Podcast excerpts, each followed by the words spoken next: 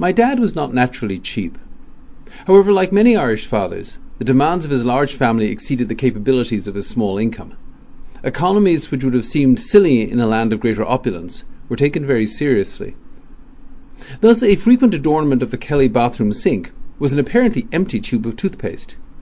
Dad contended that a careful squeezing of the tube, starting from the very bottom and worked with your thumbs methodically upwards, would yield plenty for the average toothbrushing.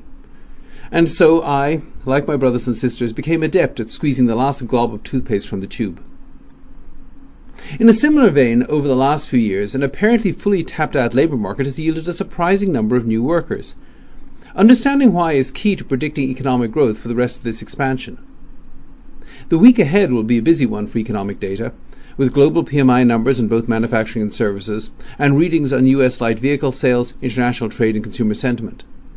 However, as is usually the case in the first week of the month, the most important numbers will be contained in Friday's jobs report.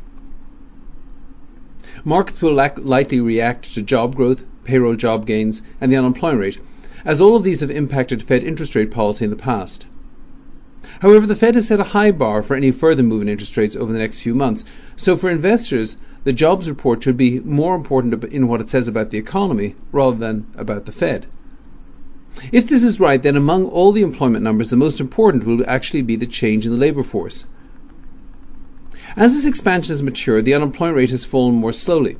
From a peak of 10.0% in October 2009, the rate has dropped to 4.1% eight years later, amounting to a decline of over 7 tenths of a percent per year.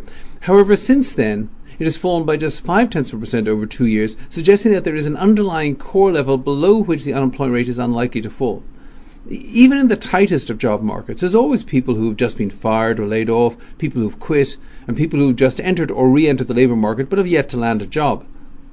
There are also those who just don't have the skills or temperament to hold down a job. Adding all these people up probably gets you to roughly today's unemployment rate. So while we expect that on Friday the government will announce that the unemployment rate fell back to 3.5%, having nudged up to 3.6% last month, we do not expect a significant further decline over the rest of the expansion. Consequently, gains in employment going forward will have to come from an increase in the labour force. As we've often noted, this is problematic, both because of the retirement of the baby boom and reduced immigration. However, in the year ended in October, the US labour force, that is those working plus those looking for a job, rose by 1% or almost 1.7 million people, more than four times as fast as the estimated growth in the population aged 18 to 64. So what's going on? The biggest part of the answer is higher participation by those aged 65 and older. In fact, 41% of the gain in the labour force over the past year, or almost 700,000 people, came from this group. This is rather remarkable, as those aged 65 and older currently account for just 7% of the labour force. Now, part of this is just a statistical quirk. Since 2011, as more and more baby boomers have turned 65, the average age of those in the 65 plus cohort has actually fallen by about six months, and this should, all other things being equal, increase participation. However, a second important factor is probably income insecurity in retirement. According to the Employment Benefit Research Institute, only 67% of American workers feel that they will have enough money to finance a comfortable retirement. While the aggregate wealth of American households has increased, it is very unevenly distributed, and many older Americans need to work just to make ends meet, even with Social Security. A second part of the answer has been falling claims for disability benefits. Between 1990 and 2010, the number of American workers claiming to be disabled rose at an implausible pace of over 5% per year. Part of this may have been workers using a disability designation as an alternative way of getting income after exhausting their unemployment benefits.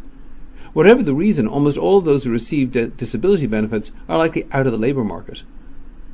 However, in recent years, a government crackdown on dubious claims, combined with an improving economy, first reduced the growth in claims and then resulted in actual decline. Over the past 12 months, the rolls of disabled workers have fallen by a further 156,000, likely boosting the numbers employed or looking for work. A third part of the story may lie in America's falling birth rate. Since 2007, the number of babies born in the United States has fallen from 4.3 million to a 32 year low of 3.8 million last year. As a practical matter, a new baby often keeps one parent out of the workforce for some time, so falling births may have freed up more adults to work. A fourth potential positive factor may be some progress in America's drug epidemic. According to the Centers for Disease Control and Prevention, the number of people dying from a drug overdose fell by roughly 5% last year to a still shockingly high 68,500. While drug overdoses are not directly related to the job market, if declining overdoses implies declining usage, some Americans who had dropped out of the labour market because of substance abuse may now be finding a way to get back in. Finally, rising wages may be luring some back to the labour market. In October, real average hourly earnings were up 1.7% year over year, continuing a trend of gradual improvement that started back in 2013. Looking forward, some of these sources of additional labour force growth may be less potent. In particular, the first baby boomers have now turned 72. As a result, the average age within the 65 plus cohort is now almost steady and will begin to rise again slowly in 2023. This combined with good recent stock market gains could limit the participation of older workers going forward. However, some of the other trends could persist, and if they do, labour force growth may still handily outpace the very slow gains now expected in the traditional working age population. It should be emphasized that this does not imply a return to 3% real GDP growth before the next recession. But it does hint that the economy could do a bit better than the roughly 1.5% growth going forward suggested by combining recent trends in productivity with demographic forecasts. For investors, this suggests positioning US assets to take advantage of a somewhat better stock market and a somewhat worse bond market than some have long expected. Well, that's it for this week. Please tune in again next week, and if you have any questions in the meantime, please reach out to your JP Morgan representative. This content has been produced for information purposes only, and as such, the views contained herein are not to be taken as advice or recommendation to buy or sell any investment or interest thereto. Reliance upon information in this material is at the sole discretion of the recipient. The material was prepared without regard to specific objectives, financial situation, or needs of any particular receiver. Any research in this asset has been obtained and may have been acted upon by JP Morgan Asset Management for its own purpose. The results of such research are being made available as additional information and do not necessarily reflect the views of JP Morgan Asset Management. Any forecasts, figures, opinions, statements of financial market trends, or investment techniques and strategies expressed are those of JP Morgan Asset Management unless otherwise stated as of the date of production.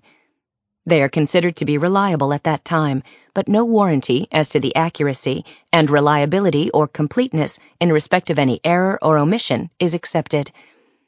They may be subject to change without reference or notification to you. JP Morgan Asset Management is the brand for the asset management business of JP Morgan Chase & Company and its affiliates worldwide. JP Morgan Distribution Services Incorporated. Copyright 2018, JP Morgan Chase & Company.